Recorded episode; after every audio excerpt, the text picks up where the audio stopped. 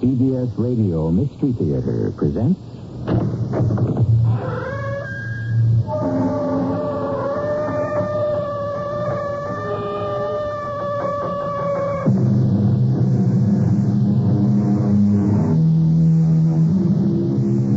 Come in. Welcome. I'm E.G. Marshall. I have a detective friend headlines report on how the high become mighty, how robbers become barons, and the grand larcenous. This tale of skullduggery I'm about to reveal to you has never been surpassed or even equaled in the annals of crime. But then they don't make crooks like Donald Harvey anymore. At least I hope not. Mr. Kellogg, will you please stop asking me questions? Mrs. Rusk, investigation is my job. There's no way around it. I don't care what your job is. Please, go away. How can I talk to the police when two days after my husband's been killed, I, I get a letter from him as if he was still alive?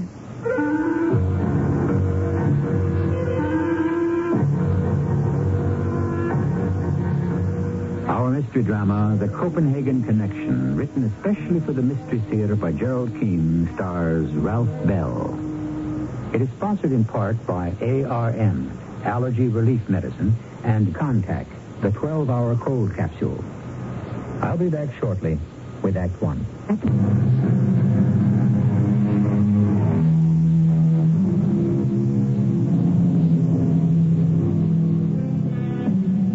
The time is today, or shall we say, quite recently.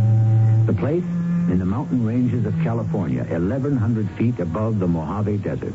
And the next voice to talk to us, that of Sam Kellogg of the California Patrol. This is where it began me, October 10th. A small chartered airplane had struck the side of the San Bernardino Mountains bordering the California Mojave Desert. I got there as the bodies were being pulled from the wreckage. The impact of the crash and the flames leaving very little for identification. Did you say very little, Sam? Oh, I'd say less than nothing.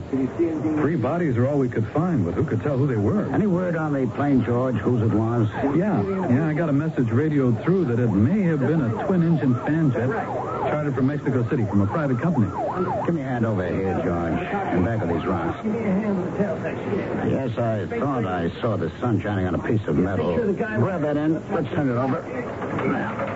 Hey, what looks like a piece of the tail. Uh, can you read it, Sam? Ah, letters are sort of scorched. Is that an N? Uh, and an L. N L one oh nine. Yeah, that's a uh, nine, or is it uh, an eight? One oh nine A. Get that onto the radio, John. Yeah, will do. 109A. Now, what do you think, Sam? Feel like guessing what happened? I hate guessing. Better wait and see what the FAA reads out of the flight instrument recorder. Yeah, you're the boss. George, send out that uh, radio description and then uh, let's head back to town. There's nothing else we can do here right now.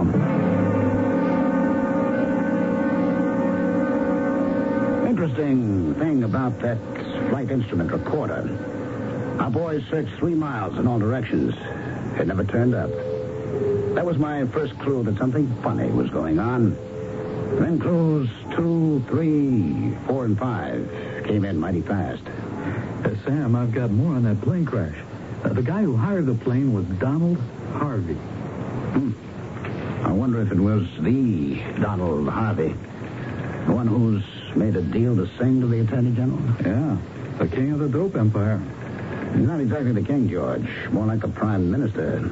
Hey, who heads up that big smuggling combine? It's a Dane they call the Viking. The whole Copenhagen connection is his baby. Hmm. A Viking. Yeah, I've never heard of him. Now, a few people have. The Viking stays out of sight. He's never even been photographed. How do they know Donald Harvey was on that plane? Well, His brother identified the remains. Doesn't that beat all? Not even the FBI knew he had a brother. Anyone else identified? Oh, yeah, the two others in the crash were, uh, let's see, Juan Rodriguez, a pilot who worked for the Mexican Charter Air Company, and a man who's probably Harry Rusk, Harvey's assistant. It's not much to go on. We do know Harvey was a fugitive. He was indicted in Miami. He got his lawyers to try to cop a plea and has been on the run ever since. Well, that's not all, Sam. I just got a call from a man and his wife who live not 10 miles from where the plane hit. They swore they heard two sounds. One was an explosion in the air right over their heads, and then minutes later, they heard the plane smash into the mountain. Remember asking me yesterday, George, if I wanted to guess? Well, if I was to, I'd say it looks like somebody had a contract out on Harvey and scored a direct hit.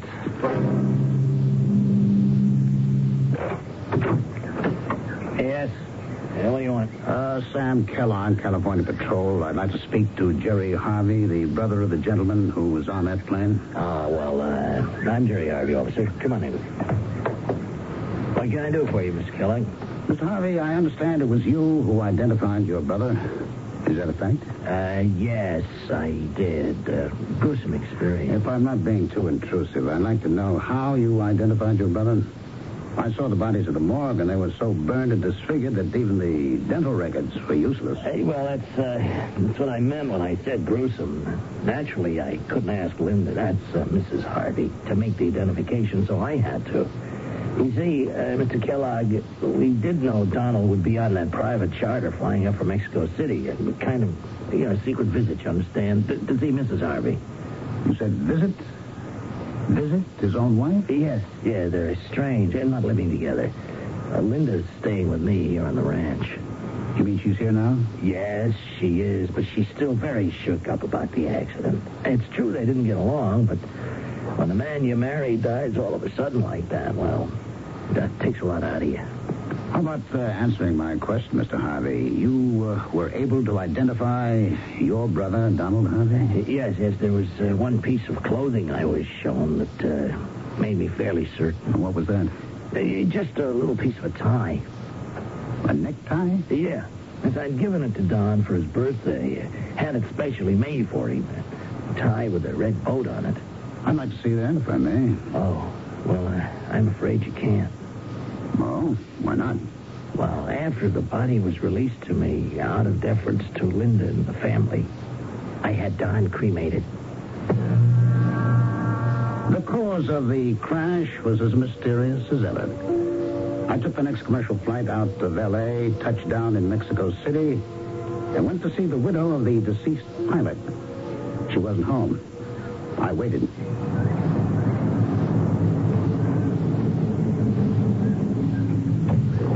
Uh, Mrs. Rodriguez. Mrs. Juan Rodriguez. Yes, that is me.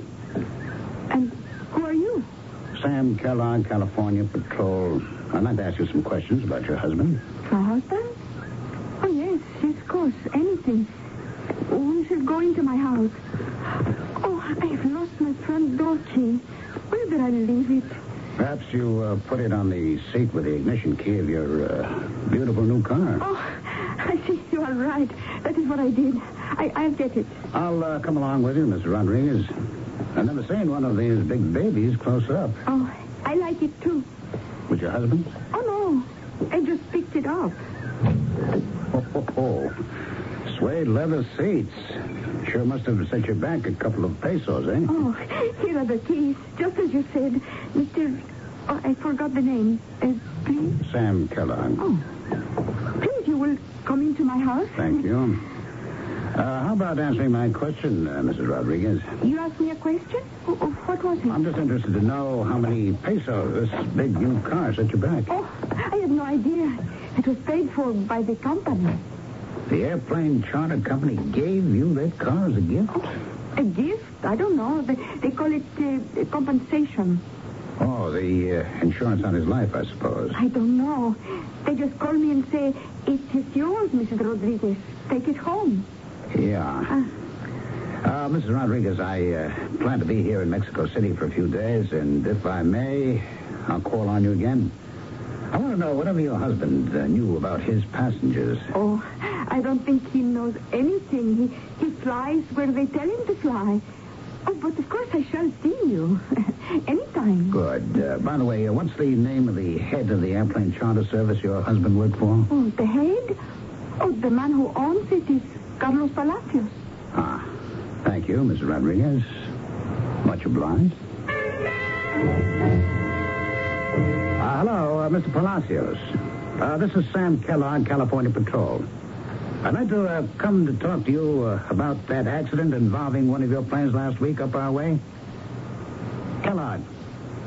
Yes, that's right. This evening, be fine. I'll take a taxi out to your hangar. Eight o'clock. I'll be there. Oh, uh, um, by the way, uh, that was a rather nice gift you made to your pilot's widow. Well, I'm talking about that expensive new car. Are you sure? Well, she said your company gave it to her. Part of the insurance. Oh, really? Yeah, uh, that's uh, what she said. We'll discuss it further when I see you tonight, Mr. Palacios. See you. California Patrol. Hello, George. This is Sam. Oh, hi, Sam. I'm down in Mexico City. Now, check out if there is any other connection between the pilot Rodriguez and uh, Donald Harvey. You mean other than the fatal flight? Will do. Is there uh, anything new? Yeah. Harvey's widow has left California. Took an eastbound flight last night for New York. And is booked through to Copenhagen, Denmark. Hmm. What does uh, Jerry Harvey have to say? Uh, he knows from nothing. He's taken off for Big Bear up in the hills where he's got a vacation log cabin. Can you assign a man to follow him, George? I've already done that. Are you winding up in Mexico City, Sam? Well, I hope to. Maybe the day after tomorrow I'll go on to Chicago. Chicago? Yes, the third man on that plane may have been Harvey's assistant, Harry Rusk. Chicago was his home base, and if he's got any relatives in the Windy City, I plan to talk to him. I'll call you from there, George. It checked out. Harry Rusk's wife, or perhaps widow, lived in a fancier part of Chicago. You're sure I, I can't give you a cup of coffee? Uh, thank you, no, Mrs. Rusk. I know it's a bad time to start asking questions when one has suffered the kind of tragedy you have, but it is my job, and I'll try to be as tactful and as delicate as I can. I understand, Mr. Kellogg. I'll tell you whatever I know. Good. Uh, first of all, you did go to the morgue to identify your husband's remains? To California? No. I just couldn't bring myself to do it. They sent me a photograph, but I tore it up. But I telegraphed back that it was Harry. So you uh, don't really know then? What difference does seeing him make? Harry was always with Mr. Harvey. No question about that. You're basing your identification on the assumption that Donald Harvey was on that plane. Well, why shouldn't I? If Harry wasn't on that plane, why hasn't he been in touch with me? It's, it's not very tactful or delicate of you, Mr. Kellogg, to imply my husband may be alive and pretending to be dead. One last question. Has your attorney been in touch with you about your husband's will? He's not our attorney anymore. I mean, the one we used to have here in Chicago. I see. Can you uh, tell me more? No, I, I can't. I don't want to talk about it. Do I understand correctly? You changed attorneys? May I ask why? No, no. Please stop asking Now, questions. Mrs. Rusk, I told you this investigation is my job. It's not easy for me either. Easy. How can I talk to the police when two days after Harry's been killed, I get a letter from him as if he were still alive? A letter from Mr. Rusk? Yes, from Mexico City. He, he wrote, I'll be seeing you soon, darling. And then more about a new lawyer in Copenhagen. Look, I, I, I can't talk about it now. Can't you understand? It's too real. Like a voice from the grave. Now, will you please go away and stop asking questions? Please. Between Mexico City, the mountains of the Mojave Desert, and Copenhagen, there was a link. A lawyer there? Why? Mrs. Harvey on her way there? Again, why? Something was rotten in that state of Denmark, and my misgivings would not go away. My friend, the detective, tells me the great sleuths are great because they try never to overlook a single fact. The tiniest bit of fluff in a trouser cuff may hold a clue that sheds the light on a personal act that hides the motive that points a finger at the perpetrator of the crime. There's a nursery rhyme, something like that. I'll try to remember it before the end of today's story, and I'll be back shortly with Act Two.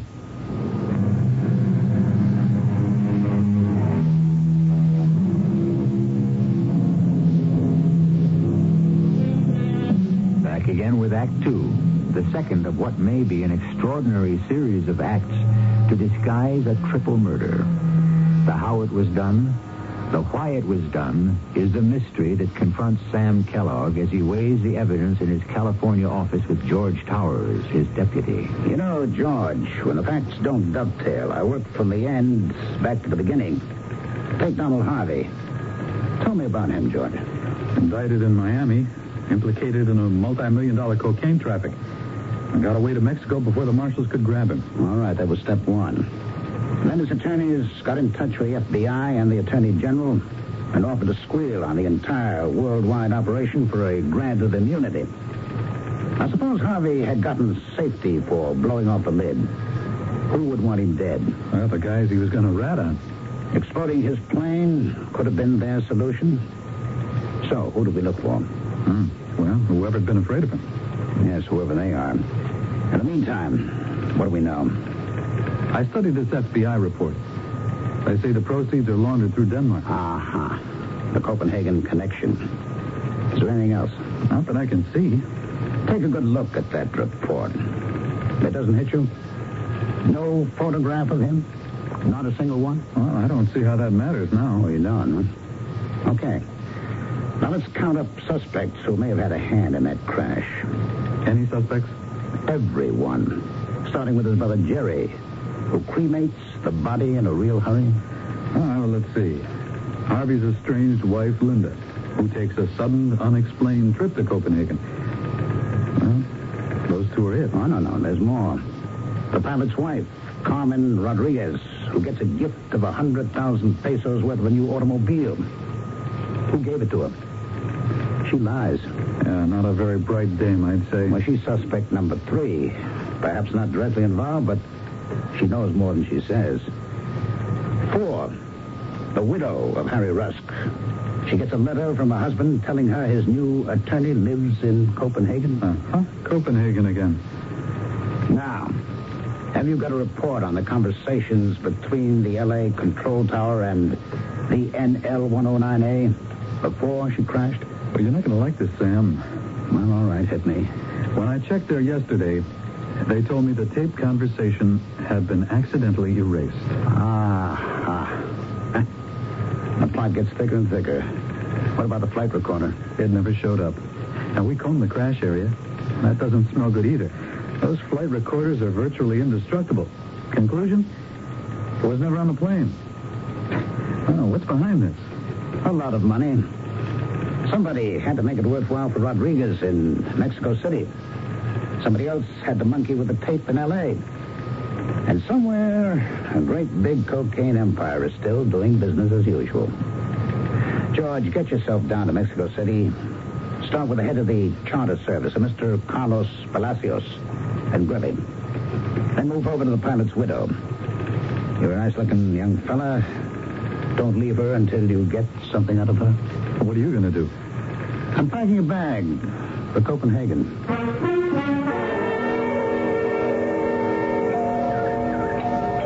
Who is it? Why don't you open the door and see, honey? Oh, George! Oh, darling. Oh, what are you doing in Mexico City? Not out here, Carmen. You can hug me inside. Oh. I'm here on official business, baby. Oh, well, come in, come in, you big fool. Oh, my darling George, I was going. I see it's stark crazy. Yeah, crazy is right. How could you be so dumb? What are you talking, George? My boss, Sam Kellogg, comes down here to interview you, and you drive up in a brand new car. Well, what is wrong? Look, let me finish. Then you tell him Palacios of the Charter Airways, who knows nothing from nothing, gave it to you as compensation for Juan's death. So? He could have? Oh, you fool. Don't you think Sam would check on your story? Why did you have to tell him that? In fact, why did you have to wave all your money around so soon? Couldn't you keep it until everything cooled off? Is why you came all the way from California to scold me? Oh, George, I, I thought you loved me. I do love you, baby, but there's too much at stake for me to get hooked up with a stupid dame. Why do you keep calling me stupid? Look, I've got to come up with some story why you lied about the car. But that's not the big problem. Oh, what is? It's Jerry. If he finds out you were out of line, come on, you know what he's like. He would do nothing for a little mistake. Aren't we partners? Let me set you straight, Carmen. Right now, the number one man in the USA is Jerry, taking over from Don. Well, did he make the accident? Jerry had nothing to do with it, believe me. Then who? A Viking. Copenhagen. From the top? They gave the order? Who else? I mean, Jerry's trying to find out. He's afraid, I think. Maybe Copenhagen doesn't like Jerry either. Jerry could be next. So could you or I. Now do you understand, Carmen? No, George. Oh, thank heavens you're beautiful. It makes up for everything else. Uh, you like me, don't you, George? One last word, honey. Lay low. Don't spend any money. You're leaving? But you just got here. Got to put on my shield and go back to California and go see Jerry. Let me make myself clear, Mr. Knudsen. The reason I've come here to Copenhagen is that we're trying to clear up the death of Mr. Donald Harvey, the husband of your client, Mrs. Harvey. Now, there are a number of suspicious circumstances surrounding his death, and I have not yet been able to talk to his widow. Well, I don't think, Mr. Kellogg, I can be of much help to you. There's such a thing as attorney-client privilege, and I'm not free to answer any questions unless I have my client's permission. I understand that, Mr. Knudsen, but my questions are so simple they won't require jeopardizing any confidences. Well, if we can proceed on that basis, by all means. All right, I gather then that you are representing Mrs. Donald Harvey. It's quite true, yes. Were you representing Mr. Harvey before that? I'm afraid I can't answer that. Could you arrange for me to see his widow? Well, when I see your speak to her, I shall ask her, but uh, as yet I haven't seen her. She's in Copenhagen, I believe, but I've yet to hear from Well, her. one last question. Would you say that the matter you wish to discuss with Mrs. Harvey involves a great deal of money? Mr. Kellogg, you tickle me. You've asked what in both our law courts, yours and mine here in Denmark, is called a leading question. I have not seen Mrs. Harvey, nor have I said there was something about which I wish to see her. As for money, a little or a great deal, what difference would that make? Uh, Mr. Harvey worked very hard for his money and made a considerable amount. So his widow is likely to benefit. Well, I shall certainly ask if she will see you. Good day, Mr. Kellogg. Jerry. How's the fishing? What are you doing up here, George? Boy, have you got a good thing going for you up here at Big Bear. If I could get away from the patrol, believe me, here is right where I'd be. At the end of a fishing pole. George, you picked a bad time to pay a social call. I came up to find out the news and give you some. What news? There isn't any. And I got some for you. Sam Kellogg is in Copenhagen. He went to talk to Don's wife. That's Linda. He's getting mighty suspicious. Suspicious of what? That it was the Viking who was responsible for the accident, so he could get rid of Don. Does Sam really think that? He's going to try to prove it. oh, George, George, you are something. When Don told me he was putting a state patrolman on the payroll, I thought he'd be smarter than you. Oh, if you and I had met before Don was killed, I, uh, I don't think I would have okayed you. Hey, I thought I was doing okay. Well, let's hope in time you'll learn. Nobody had anything to do with that plane crash. Not the Viking, none of us. It really was an accident? It was. So you see, when a guy tries to rat on his pals, even though he was my brother, sometimes fate pays him off. Yeah, but that doesn't explain who paid off Carmen Rodriguez or, or why Linda Harvey hops on a plane for Copenhagen. Uh, you're the police officer, George. That's for you to find out. Now, all I know is we got rid of a rat. Business as usual. No indictments, no attorney general, no FBI, no hassle. Okay. So if you don't mind, Georgie, I'd like to get back to a little quiet fishing. I killed a day hanging around my hotel in Copenhagen, waiting for a word from Sven Knudsen. Next day, I wired George and then did some sightseeing. When I got back to the hotel, there was a message to meet Knudsen right away at his office. I got to the building. He was in the street, waiting. He jumped into my cab, gave the driver an address, and we were off. Where have you been, Mr. Kellogg? I I don't get you at all. First, you're putting up roadblocks about seeing the lady, and then it's, where were you? An hour ago, I got a call from Mrs. Harvey. She changed hotels twice, and she was staying at a small boarding house under an assumed name. I told her who you were, Mr. Kellogg, and she said to please bring you over right away. Is she in some kind of danger? Well, it's possible. There are those in Copenhagen who would do anything to even the score with her husband. Even now, when Don Harvey is dead? Even now.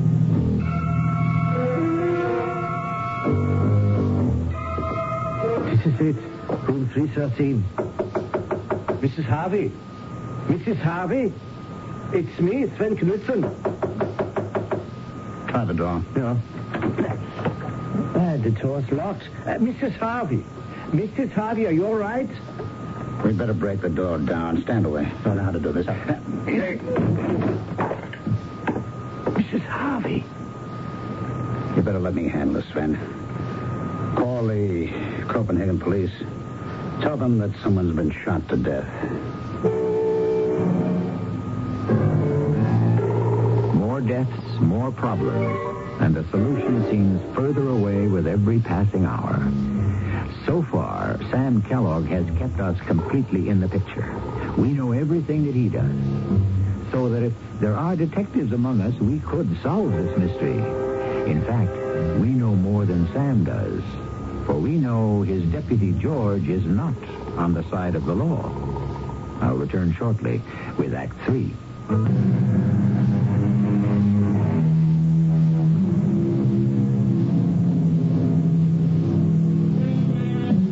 That nursery rhyme I was trying to remember that applies to the detection of crime goes like this. This is the farmer sowing his corn that milked the cow with the crumpled horn, that tossed the dog, that worried the cat, that killed the rat, that ate the malt that lay in the house that Jack built.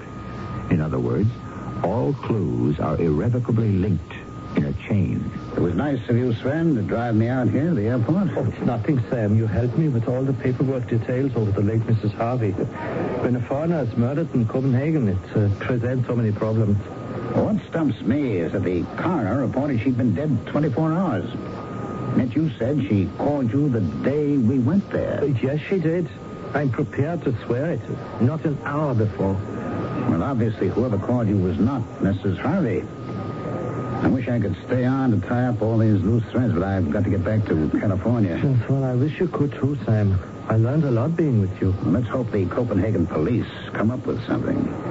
One thing I haven't resolved, Sven. Hmm? That is the matter of Mrs. Harvey's money. Oh, you mean the one million dollars deposited in her name? Exactly. You have no idea why that money was put there? No, no, none whatsoever, Sam. I received my instruction from Mr. Harvey before he died, and I followed them. From where was it sent? Uh, Mexico City. When? Uh, it was mailed eight days before the plane crashed that took his life. Then uh, what did you do, Sven? Well, Linda Harvey was still legally Mr. Harvey's wife. I telephoned her and told her to come over and claim the money. Why didn't you merely have it transferred to her account in California? Oh, it, uh, it, it uh, didn't occur to me, and uh, she didn't mention it. That's hard to believe, Sven. Hmm? Couldn't it have been because you were not certain it was clean money? I beg your pardon. No, never mind. You wouldn't tell me anyway. You will make sure that that million dollars does not leave Copenhagen. It may very well belong to Uncle Sam. Oh, certainly, certainly. I'm only the trustee. Oh, uh, by the way, do you have your plane ticket? Yes, I'm on the Intercontinental noon flight with a uh, stopover in New York. Ah, well, why don't you give me your ticket? I'll have it validated, and so you won't have to stand in line. All right. There you are. Uh, good. And your passport? Yeah. Thanks. I'll be right back. Uh, you wait here. Uh, Sven, uh, Sven, uh, where are you going? Uh, uh, well, what is it? What's the matter? Intercontinental's ticket counters around to your right. We walk past it. It's not that way. Oh, I know it is. But if I go through the operations door over there, I, I can have it taken care of in the office much faster. Boy, you really know your way around this airport. Well, I should. Before I became a lawyer, I used to pilot these 707s for Intercontinental. I'll be back in a few minutes. So Sven Knudsen used to be a pilot. Stow away that bit of information. It was as automatic a reflex of me as blinking my eye. I knew I should follow that Danish lawyer, and I did. through a door, up some stairs, and into a room filled with tickers and flight monitors. I could see Sven Knudsen at the far end of the room talking to someone. Trying to get closer, I didn't see an airport guard bearing down on me. Excuse me, sir. Huh? But passengers are not allowed in this part of the tunnel. I'm an officer of the law, California. I've been following someone. Oh, may I see your identification, Oh, yes, yes. Here we are. That's my badge and ID card. Uh-huh. Samuel Kellogg, California Patrol. May I see your passport, please? Well, I haven't got it on me. I, I gave it to an attorney. Oh, yes. He, he was over there a moment ago. Oh, Mr. Kellogg, if you don't mind, I have to ask you to accompany me to the security office. This way, please. Which which way are we headed? Oh, no. No, not that way, Mr. Kellogg. Not up the escalator. Follow me. Well, that, that woman halfway up the escalator. I'm sure I've seen her. Mr. before. Kellogg, let's not play games. Through this door, please. Hey, where have you been? I've been looking for you everywhere. Your, your flight leaves in a few minutes. God, this is the attorney who has my passport. Sven, will you show it to the airport security guard, please? Of course, of course, here you are. I can vouch for this man. He's an American police officer. Ah, yes, very good. Have a pleasant journey back to America. Good day, sir. Uh, and here's your ticket and your boarding pass, sir. Yes. Of course. That's who it was, Mrs. Harry Rusk. Who? I saw her just now going up an escalator in the terminal. What do you suppose she's doing in Copenhagen? I, I, I don't know the lady. Oh, come on, Sven. You must Harry Rusk's wife, Rusk, Harvey's right-hand man. I'm sorry, I was never introduced. Oh, that's me. All right, Sven. Thanks again. I hope I see you again soon. Well, why would you wish that? Well, maybe because I learned a lot being with you.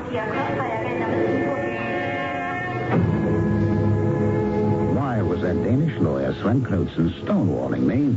Of course he knew Mrs. Harry Rusk and a great deal more. The time and the plane's takeoff stopped me from checking into.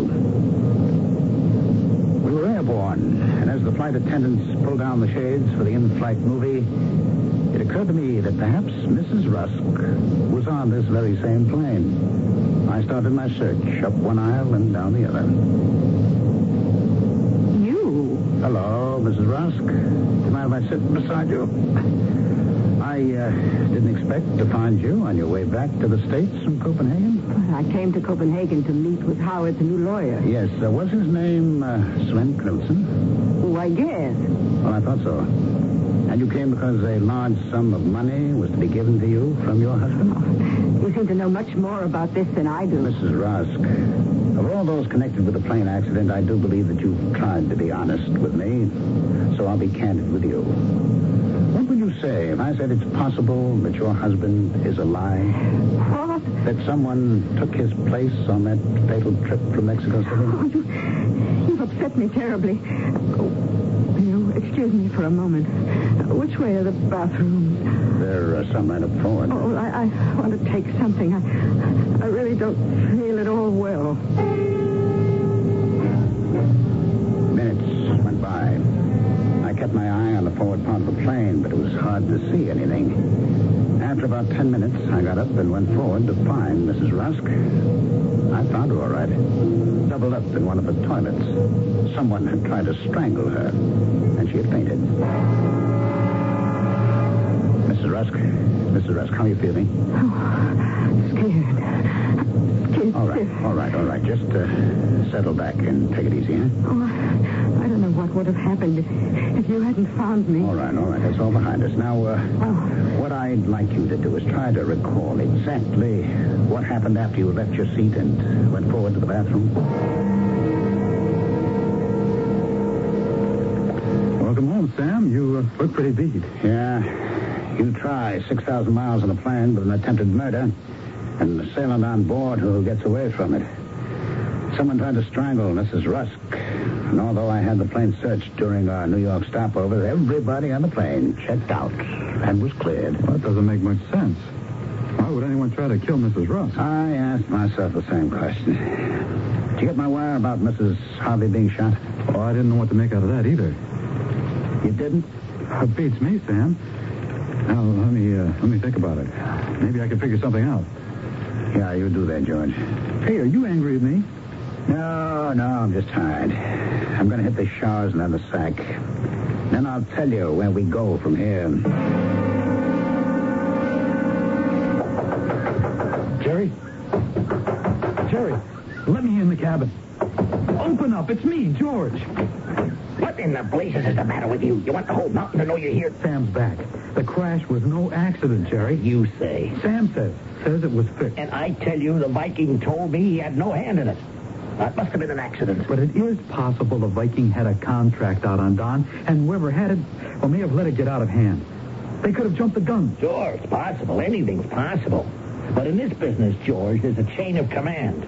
And what the Viking says goes. Did he tell you face to face? I never met the man. Don was the only one who ever did. Viking takes care of the shipments, and Don and I did the selling. That crash was an accident, believe me. All right, Jerry, if you say so. I just wish I'd met your brother, Don. Well, you were just beginning with us. All he could trust you with was the pickups and the deliveries.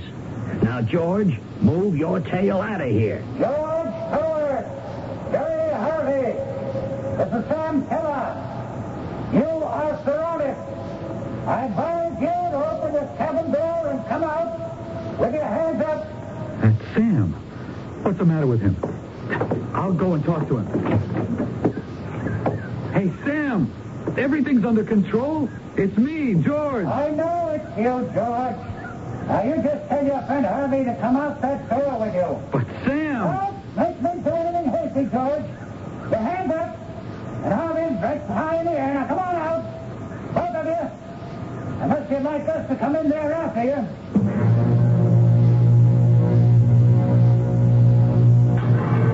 I'm sorry I had to put you both in the same cell, but we're a little crowded. Sam, what are you locking me up in here with Jerry Harvey for? Are you out of your mind? I have a right to see my lawyer. Oh, lawyer. well, please, one at a time, gentlemen.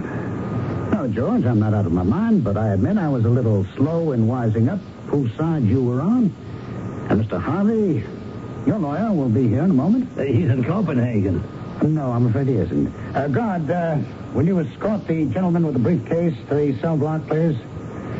Mr. Harvey, your lawyer is Mr. Sven Knudsen, isn't he? Uh, yes, but how, how did he? I... Uh, he'll, he'll be here in uh, just a moment. Sam, can you tell me one single thing I should be put behind bars for? All right. How about conspiracy, George, just for openers? Ah, here we are. Mr. Knudsen, I'm glad you could join us. I believe you have a client in this cell. Guard, would you unlock the cell door, please? If you would be so good as to step inside. Thank you, sir. Gentlemen, this is going to be quite a session. I advise the three of you to make yourselves comfortable and listen. I should like it understood that I'm in your jail under protest, and as a Danish citizen, I demand to be released. Demands? you can demand all you like, Sven, but I think you'll not want to miss what I have to say. You see, there was once a man called Don Harvey. He knew that another gentleman, whom we shall call the Viking, had a contract out on him. So Harvey engineered that crash to make it look accidental. He got some poor slob to substitute on the plane for him, and with a time bomb, also sent an innocent pilot and his own assistant to their death. As Mr. Knudsen will confirm, Donald Harvey did not die. Isn't that so, Sven? I have never met the gentleman. All right, then let me introduce you. The gentleman seated right next to you is Donald Harvey. He has no brother called Jerry. He never had.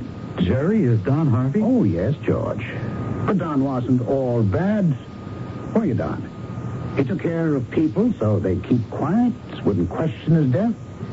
He had money sent to the pilot's widow, to his own ex-wife, to his assistant's wife. Sizable sums. But you had other ideas, didn't you, Sven? Why hand all that money over to those women? Perhaps a little double cross? You are holding me in an American prison under protest. He has no jurisdiction over a Danish citizen. Oh, but I do. For crimes committed against an American citizen.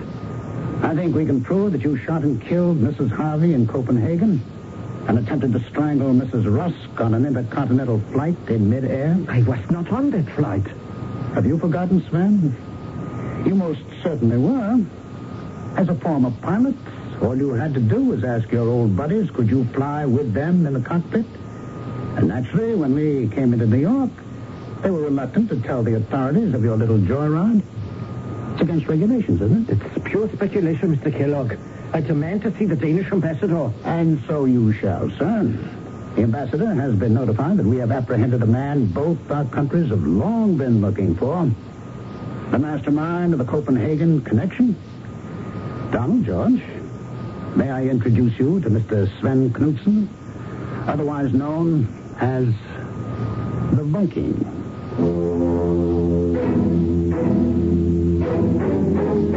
By way of I'd like to reassure you about one thing. Should you run into any person with a similar name to the characters just portrayed on Mystery Theater, don't be alarmed. Their real names I have kept secret. So you can shake hands with any Sven Knudsen or Don Harvey or George Towers without any hesitation. They are all quite innocent. I shall be back shortly. I'm Susan Anton, and there is a better way to sleep.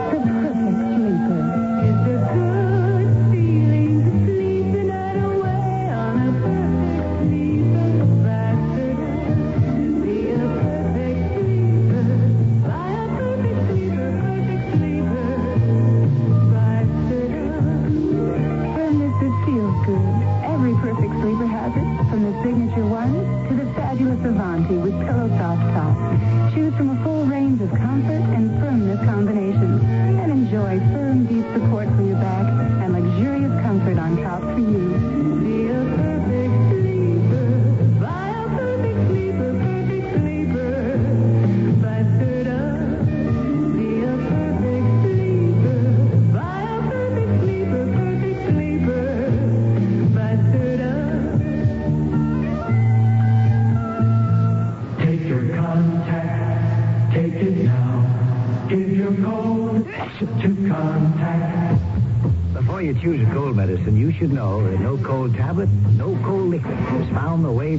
Contac's continuous relief.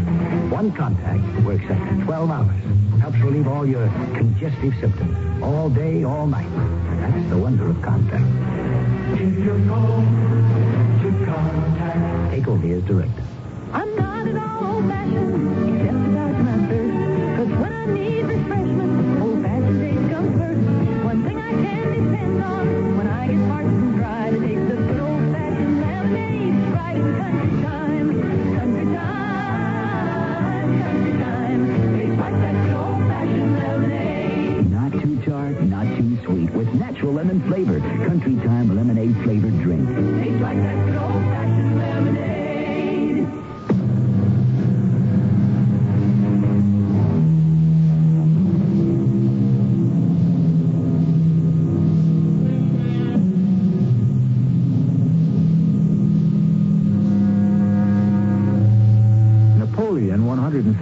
years ago, warned us against the conspiracy of criminals when he said, the contagion of crime is like that of the plague.